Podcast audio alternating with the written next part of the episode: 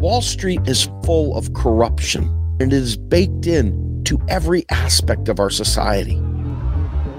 MMT is a lens by which you assess all economic understanding at the macro level.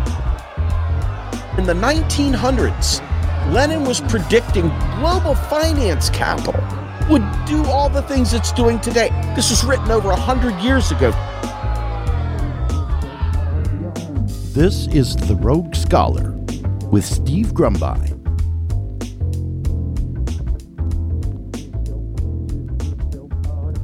All right, everybody, it is Steve with The Rogue Scholar. And as you can see, I am joined by none other than Jen Perelman, who is obviously a friend of RP, a friend of Steve Grumbine, and we get on pretty well. We've been doing a lot of things here lately uh, on both generational change, which I'm grateful for being included in. Um, but we also are in a different place here today. Rogue Scholar is a different kind of show. Our goal here is to not just be part of the chitterati of YouTube, but to sort of attack and take on tough, tough subjects, scholarly subjects sometimes, and making them simple for people. But more importantly, talking about subjects that are just difficult in general. And today is no different. So we titled this uh, segment Micro Divides because one of the most important things that Jen has is building that web, building that connective tissue with the whole movement. And we share in that desire. That's one of the things that I love most about her. But where it comes into real, real challenge is this area of knowledge and building on knowledge so that the movement itself doesn't continue to take one step forward, two steps back, wash, rinse, repeat.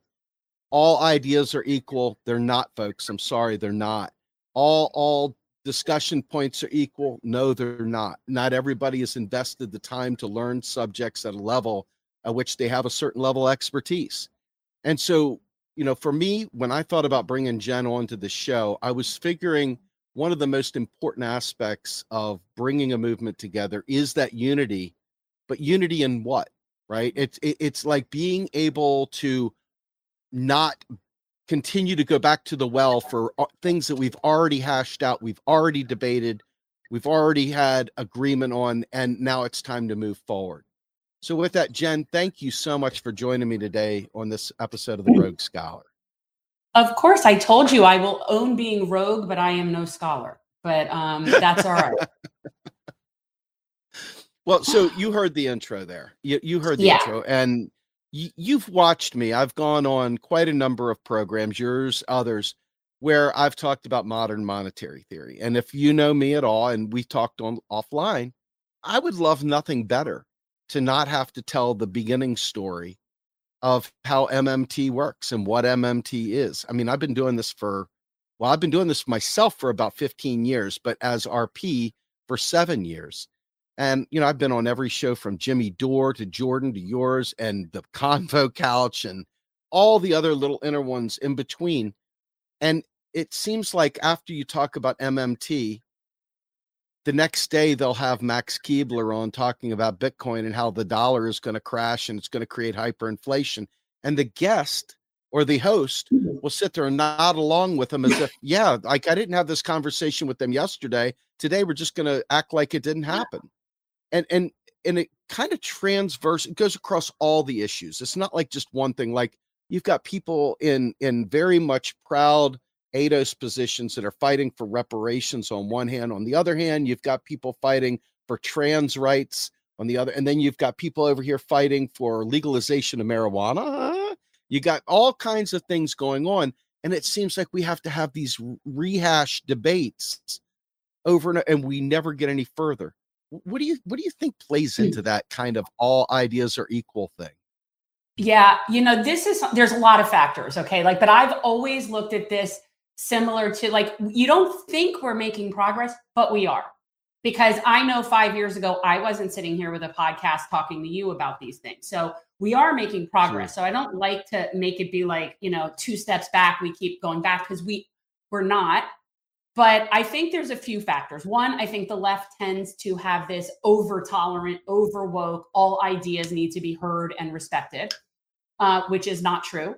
And then you also have that there's a certain amount of playing to what an audience wants to hear in terms of your viability as a content creator and getting clicks and and those things um so so i think it's both you know you, you we're not living in this vacuum where our job is solely well ours is we're trying to put out real information but a lot of people also have considerations of how do i keep my channel going what kind of audiences can i reach and the more different opinions you bring in, in theory, you could be reaching that many different people. Um, but I think that we've gotten over tolerant. It's sort of like I think we've gotten over woke. We're over tolerant. And I, I realized this a few years ago with the healthcare debate. We're talking about Medicare for all. And about three years ago, I decided I'm no longer debating this issue. I'm just not. I'm not debating it any more than I'm going to debate creationism or evolution or the flat earthers or anything like that. I'm, I'm, just not because in a way that gives their uh, their side some credence. Um, and so it is frustrating. Like I totally understand it's frustrating, but you are definitely making progress. But I think that that is this is the this is the fight. That this is the revolution. And the fight isn't necessarily on the streets like physical fighting. It's this constant never ending drain of just that you feel like you're banging your head against the wall. Um, and I think that's sort of like our cross to bear in terms of participating in the revolution, you know? Yeah, absolutely. Will you look at politicians, for example, as they go in front of their constituents or during a campaign, even, you know, you see people who you know have no chance of winning. They're not even polling in the single digits, they're in like decimal place digits here. And they have the freedom to kind of just speak their truth and really put out this unequivocating, unapologetic message. And but you look at politicians in general, and there are very few of them that are willing to take a real, honest, true position that based in fact, not based in what the party says or based on whatever popular opinion is, that just take a bold position and and stand on it. Uh, you look at John Yarmuth here recently, who you know is boldly castigating the Congress for not reading Stephanie Kelton's deficit myth book and for not understanding the basics of economics. He was eviscerating Manchin and others for this very thing, but he's just one guy. Now, I happen to know firsthand that many, many, many new recruits into Congress as well as many of the old timers, have not only had the one on one with Kelton, have not only had the one on one with other activists and have read the book, etc., but they literally cannot bring themselves to speak about this publicly. Now, is that a function of understanding the way populism is and not getting run off the stage? Is this a matter of they don't know enough to hold their own in a debate, so they don't want to bring it up and have to deal with that? or is this that the soundbite is going to be too short for them to actually get the meaningful stuff out there so they just go with the standard framing of whatever I mean, it seems to me it's not just an alternative media it's not just an activism it's also the politicians who get on stage and say these things what are your thoughts there yeah well i would say the predominant reason that most politicians and i mean most do what they do is because of they're serving their corporate overlords. Um, when you know you'd have to pull out the few that are non-corporate in congress and there's a there's a handful uh, and look at you know are they doing this? Is this something they're doing? And and then i really don't know what they're hiding from other than their own wanting to be reelected and worrying that you're going to upset people. And there is to some extent this uh like when we look at the mass populace when you're on the inside and you see things that like we see and you're noticing things there's like this potential of mass hysteria if regular people, everyday people, sometimes I think if regular people knew what I know, that people wouldn't be sleeping at night. Like it, it's so there's this certain amount of buffering, I think, that politicos do to try to one make it understandable to the common person because really we're talking about a fifth grade reading level when we talk about appealing to the masses. That's what most things are written at a fifth grade level. And I think a lot of these issues cannot really be easily explained. And so it's easier to just give platitude sandwiches and just say, you know, we're here to fight for freedom and democracy and just sort of, you know, get an applause and then you move on. Uh, But the problem is, is that at the real level, at the policy level, we know that it's special moneyed interests that are keeping all of these things uh, from being on the foreground. If if we if if the moneyed interests supported the concept of MMT, we would be done having this discussion, and it would be as commonplace as anything else. So that's the real battle: is that the people that don't want us to know these things are the ones that are sponsoring a lot of our politicians. You know, it's funny because we look at the way polls go, and you know, Medicare for all is extremely popular. Federal job guarantee is extremely popular. I mean, I don't like a UBI, but a UBI is extremely popular. Uh, you look at uh, climate change, and the vast majority of people are are this is a concern for them. They are concerned about climate change. Uh, you look most people don't want us going to war um, on and on. But none of these things seem to be heard by our politicians. Now, we both know, and we've talked about this in different places many times, that Congress is, in fact, mostly bought off through lobbyists and stuff. They are literally restrained from saying things based on who's buttering their bread.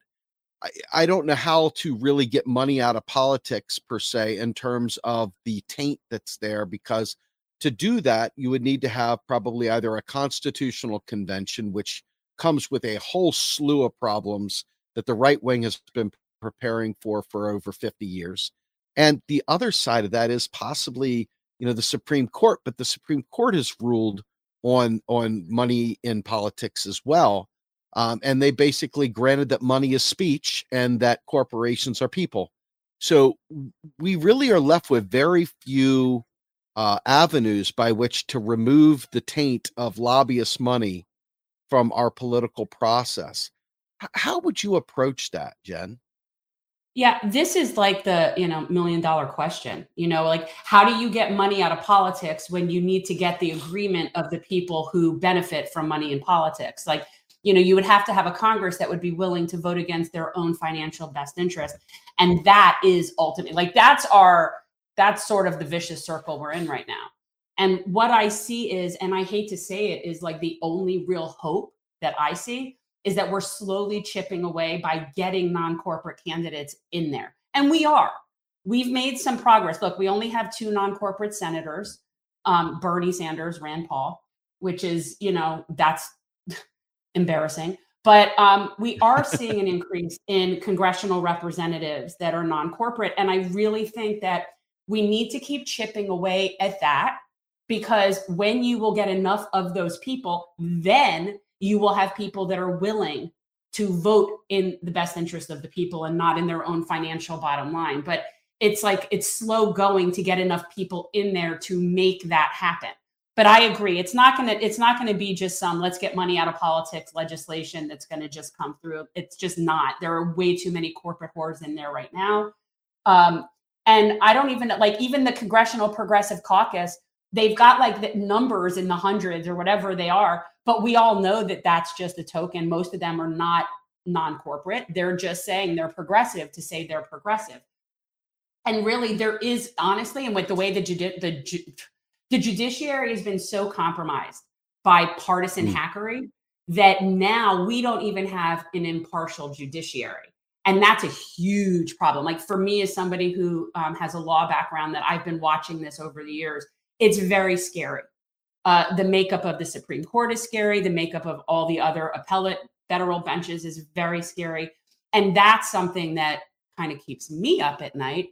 But i really think that really our only option is to just keep uh, do the best we can to elect non-corporate horrors into congress that will eventually form an alliance. Um, I know that's not very good news. well, I, I, mean, I look back at Bill McKibben, and uh, you know, he he he made the statement, and uh, that basically you can't negotiate with physics. And we know we have a climate crisis coming, and you down there in Florida are probably going to get the brunt of that. You know, being being coastal, that's going to be a real challenge.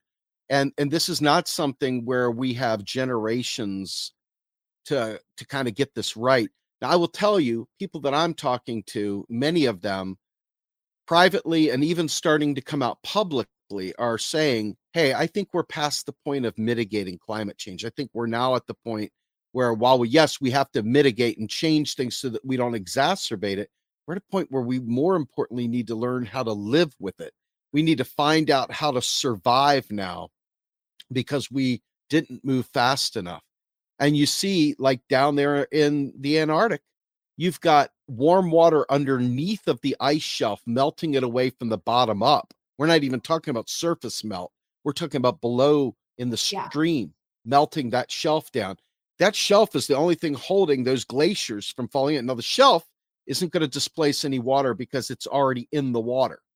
The issue is if those those uh, glaciers slide into the ocean from from you know where they're landlocked presently, that's when you're going to see the hundred foot tsunamis coming in a hundred miles into the mainland and wiping out. And we're talking about a real existential crisis here this is what I worry about when I think about how much time do we have.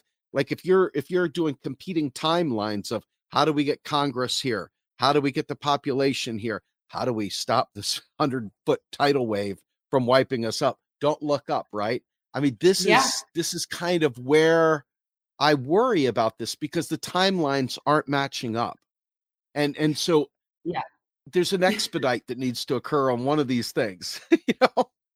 Yeah, I actually think about this frequently being in South Florida. And I say it all the time. And people look at me like I'm sort of chicken little, like the sky is falling, and and and they kind of, you know, think I'm over exaggerating the situation. I'm not exaggerating this. Everybody south of Lake Okeechobee really should start thinking about higher ground. And I'm not saying that like there's going to be this huge tidal wave. Well, there could be that flushes us all out to sea in the next few years. I'm not, it's not that but one of the reasons when you talk about why we have to keep repeating ourselves, because the mainstream narrative doesn't want regular people to know this. But if people knew that Florida was literally going to be underwater in 20 years, how much money would they be wanting to invest in real estate down here? And then all the big mm. developers that keep building things uh, it's sort of like I look at them and I'm like, look, man, the jig's up. Like you, you, they're not going to be able to get insurance on these properties we are in a situation now, and I say this all the time, that in my lifetime, we are seeing the final buyers of certain properties down here that will not be able to change hands again because nobody will want to buy them. And people think I'm crazy and they keep buying things on the beach. And it's, let me tell you guys, we are one category two, even storm away from having like a complete destruction of our underground infrastructure here. And people only think of it in terms of sea level rising on the coast. Florida is built on limestone. Our freshwater aquifer is underneath us. Every little inch of salt level saline rise from the seawater, every little bit of that is encroaching into our freshwater aquifer. We are going to get to a point where we do not have enough fresh water for the people here. Forget washing away the buildings on the beach. That's its own problem.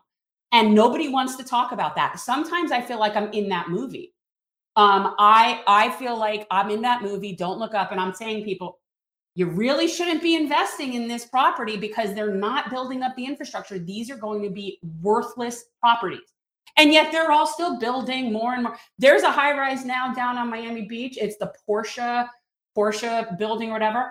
And it's condos wherein you can drive your car all the way up. Like you can drive your car up to your condo and it parks in your condo. Like this is the kind of stuff they're investing in.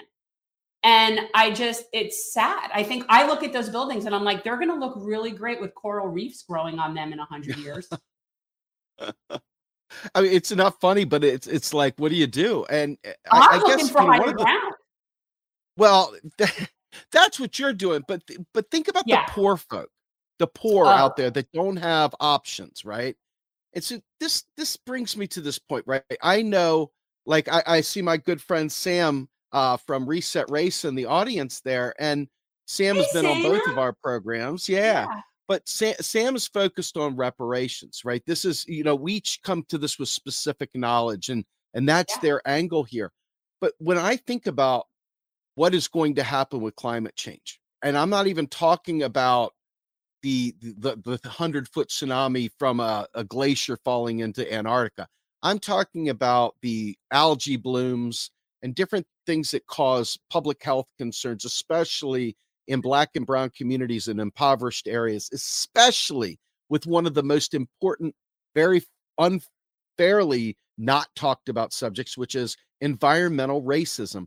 We dump our medical supplies, we dump our trash, we dump all kinds of toxic waste in poor communities, right outside the poor communities.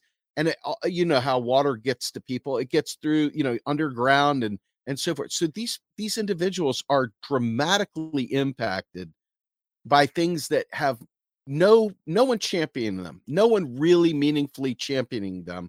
And when I talk to people about environmental racism, they don't even know what I'm talking about half the time. Um, so we we've got a lot of really important things that aren't talked about, and when they are talked about, they're not talked about with the proper amount of gravitas, enough enough energy, because these are things like imagine like what you were saying the water comes through destroys the underground infrastructure of that portion of florida.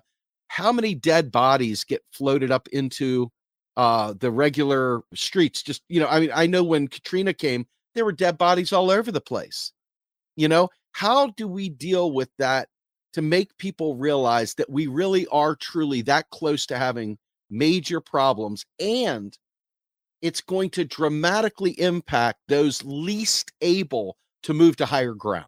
I mean, this, right. this is like right here, right now. Yeah, it's this is the, always the case. Always the, the the issues that affect us most will always exponentially affect um, the most vulnerable communities, and we know those are Black and Brown people. We know that um, the class divide is very real, and this is constant. It's constant. I I actually am um, looking at doing some work for um, an organization, and their purpose down here is right now we're transporting liquefied natural gas from a facility to the port and of course that that liquefied natural gas goes through very black and brown communities that are putting them in danger for any sort of toxicity or anything that could come from any accident of this transport. And so we see this all the time.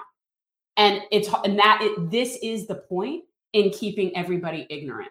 Because it's like and and the other reason is is that when you're poor you're just trying to make ends meet. You're just trying to have enough food on your table. You can't be worrying about sea level rise 10 years from now when you don't even know how you're going to feed your kids tonight. And that's that's the key way that this happens that's how come those communities oftentimes are not capable of fighting for themselves they don't have the time to be doing that when they're just struggling to live. And so I feel like it's incumbent upon people that are privileged, that do have that time to fight for those people. Um, and and that's you know that's what we're trying to do. I you know it's very it's stressful to me. It's depressing. And um, I, you know, I wish I could say that it's getting better. It's not. And the reality is, if you look at like human evolution, this is definitely a Darwinism thing except for what we consider the fittest is the richest. Um, and that's that's basically what's happening is we're seeing survival of the richest and we've just commodified everything to the point where people's mere existence is dependent on a for-profit model and so you know this is um i wish i had answers like i wish i had answers like i feel like the best i can do is scream from my soapbox as much as i can and try to bring right. attention to it. But I do think that we're doing that. And I do think that we are making progress. Whether or not it's fast enough to save vulnerable people, um, I I don't know. I you know, and and people can't move. You're right. People can't just pick. I mean, people would say that with Katrina. Why didn't they just leave?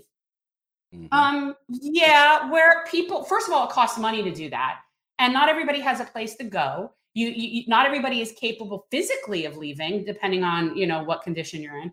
And it's just very easy for privileged people to say things like, just go.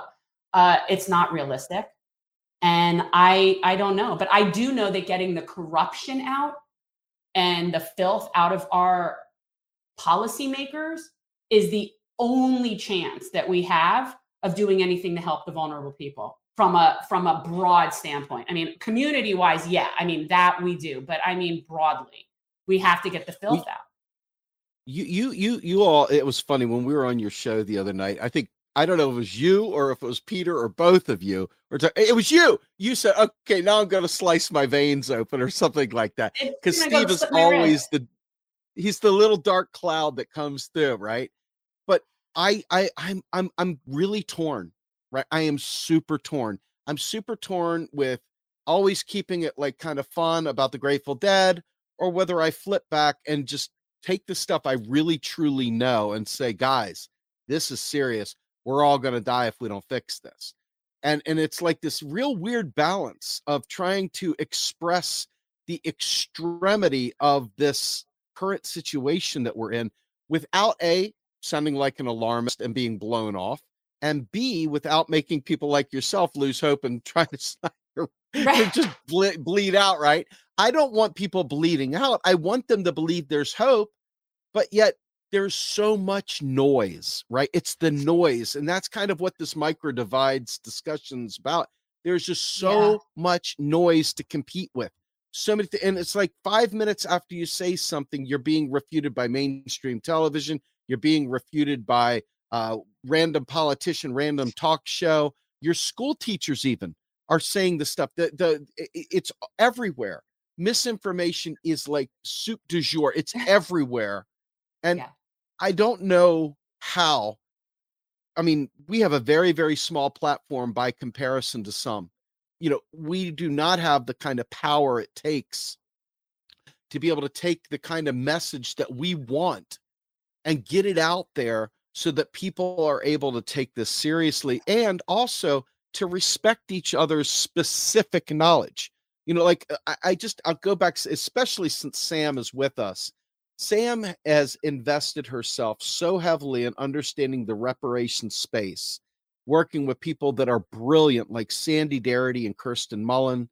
And they have very specific knowledge of what a person who was a U.S. freedman who lived during the era of slavery, whose, whose family came from that, and has been through the entirety of getting denied the 40 acres and a mule, getting denied all kinds of agency, and having to live through Reconstruction and Jim Crow and everything else that goes with that. And you know sandy darity has laid out that blueprint. They have very specific knowledge about that. I respect them when it comes to discussions about reparations but random people you see these panels out there you see it's like you want to hear everybody have a have a idea but again back to your original point no all ideas are not equal.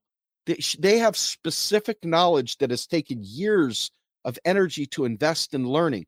We have specific knowledge about modern monetary theory and the way federal finance works that that is specific and and we eh, have specialized in that you have specific knowledge. In fact one of the things i love about what you did running for office against some of the most corrupt people florida has to offer right? And and knowing what tim canova went through and his own runs down there and god bless tim. But fact of the matter is is that I have watched you go from person thinking about running to being candidate that is running to taking a more you know visible uh, role in a national space and talking about this you have an understanding of what all these movements are doing. You you talk to a lot of different people. Help me understand what it is that you see that keeps us from being able to respect each other's specific knowledge. Like like, why would I go to Rando A about reparations that hasn't done any research instead of going to Sandy Darity and Kirsten Mullen? Why would I go to Rando Dude from a blog at 3 a.m.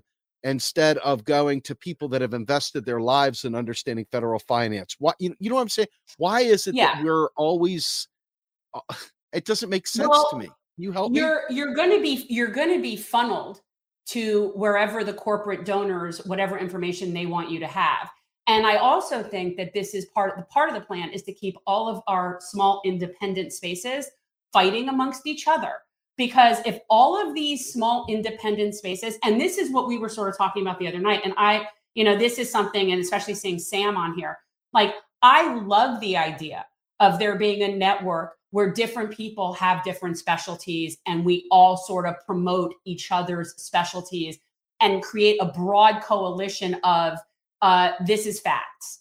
These are facts. And, you know, like I would never claim to be a reparations expert, but I support it because it's what's right. And I, and then same thing with modern monetary theory. Every time you explain it to me, I hear the teacher from Charlie Brown. And, but I know but I know that it's right. And I know that because, first of all, I believe in Occam's razor. And so it clearly makes the most sense to me. But it's I agree. And and so what we have to fight against is this diversion of everybody's attention to corporate donor sponsored material, which is designed to keep people ignorant and it's designed to keep us fighting amongst ourselves. And so I feel like the biggest role that I have taken or that I've wanted to take on since our campaign has been to sort of build a coalition. And I look at it like a web and every connection. Like I love that Sam's on here on your show because like I know you, I know her. And I think all of these sort of like web links is what ultimately is going to make us stronger because then you'll have Sam going in her space and she'll be promoting you as you know an expert on modern monetary theory and and promoting that and being like look it's not my area but this is what i believe and the same for me like i am not an expert in pretty much anything but i i love to have those people on our show. And i do the best i can to filter that and make sure that i do my research and that i'm having people on that are speaking truth. Uh, but it's hard to get through it. And and you don't want to get into this area of censoring because I, I i'm anti-censoring of any kind. Like that i just i won't subscribe to. And i i think the only answer is to be the loudest voice in the room. And the only way we can do that is if we all come together with the voices and make them louder than what we're fighting against. So that's really what i'm trying to do like give a platform for all of these things because there are so many areas. There's so mm-hmm. many different things we, you know to to deal with and they're all equally important um and we're just so easily distracted. That's a big part of it. And people really if it's not in like a three second soundbite they're not going to follow yeah I, and to be fair we're coming up on the end of this because we're trying to keep this a lunch break meal you know yeah no i know hey, it's hard guys, this is heavy right? it is it is really heavy but it's worth bringing up it's worth getting out there for people to start thinking. I mean we've spent just just as an example we uh, we had warren mosler who is the father of mmt come and do a live uh, afternoon with warren mosler the other day there was about 150 people that signed up for the webinar it was really well attended but the people sat there and in the comments section you could see why are we listening to him he used to be a former hedge fund manager oh check gone he can't he, he has nothing to add right boop, done. Right. Then it's like, hey, why are we? Why are you know? He doesn't understand. He's full of shit. He's a liar. He's and it's like, what? Are you kidding me? And he's like, here's my personal email. Write me anytime. Here's how you can find me. Call me. Talk to me anytime. I will answer your questions. I'll take the time to answer your questions. And I'm thinking to myself, wow, I wish I had that kind of time to be able to provide that. But that's what it takes. But the people spent the last seven days debating like somehow or another like eh, like and they didn't say anything and it's like you, you just wonder it takes so much to make us swallow our pride swallow our ego and accept that hey i haven't invested myself in this space. I don't have to be an expert. I can rely on my friends within this movement and understand that they can teach me too. And so if we take from each other each tool in the tool belt, we can become full fledged carpenters, full fledged architects, full fledged designers of the future if we but rely on each other's expertise and web, you know, weave that web that we talk about where we have all those tools at our disposal. If we could do that, then it wouldn't matter what politicians we have running. We as the movement would know what we want. We would know where to find the knowledge and the expertise, and we could collectively call bullshit if we could have that kind of synergy. And I, I guess I guess part of the problem is is that we're not all at the same arc in our own learning process. And so, you know, everybody believes they know what they know until they find out they didn't know what they know. And so we're all in that constant arc with new information as long as we remain teachable and learning. And I think that's really what I want to get out of this thing is that it really comes down to remaining teachable. It really, re, re, you know, requires us to change when information is presented to us that disproves a prior belief, disproves a prior thought or understanding. And and uh, you know, I think that our shows, uh, you know, I hope that what I do provides that. I know that you're trying to do that as well. I guess as we go forward, I'm going to leave you with the last word. What would be your parting words to a movement that's divided, that needs to learn these things quickly so we can act on them in a timely fashion so we don't die from the waters coming up into the inland? Yeah. I, I, well, the main thing is that, you know, I think that people need to be a lot nicer to each other that are in this space. And I actually got off of social media a long time ago just because people are so nasty and rude and they always will assume the worst. Um, it's sort of like people are looking for a fight. They're wanting to criticize you. They're wanting to find something wrong with what you're saying, to nitpick on every little thing that you say. That's not helping. That's not helping. When people assume the worst of your intent, that's not going to help us move forward. And occasionally you're going to be wrong and somebody is going to have malintent. That does happen. But I think we need to give people the benefit of the doubt. Like I'm looking at the comments here. It's like you know, there no one person is perfect. No one person is going to say everything the way you would say it. But we need to put get past a lot of that and look at what are we all trying to accomplish. You know, like I believe that it is our responsibility to care for the least of these. That is something that's important to me. And, and that is the primary basis of what I do.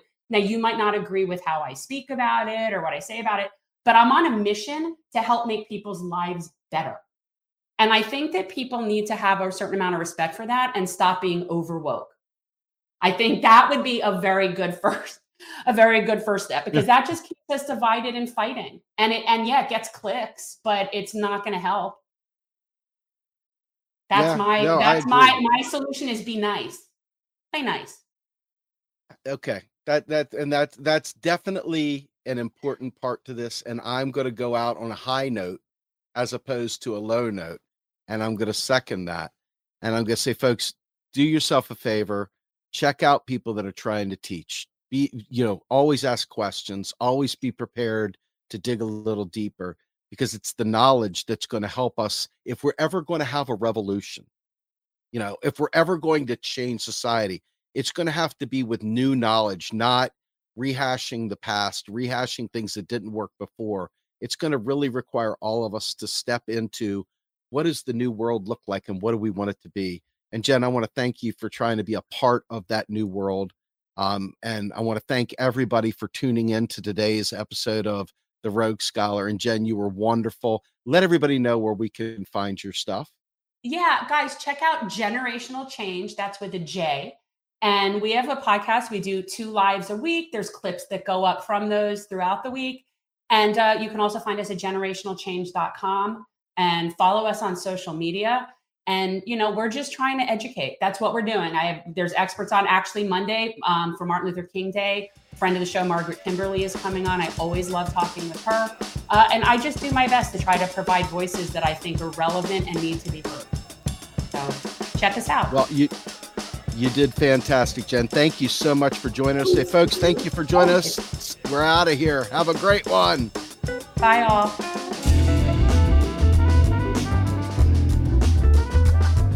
The Rogue Scholar is a production of Real Progressives. If you would like to support our work, please visit patreon.com slash realprogressives.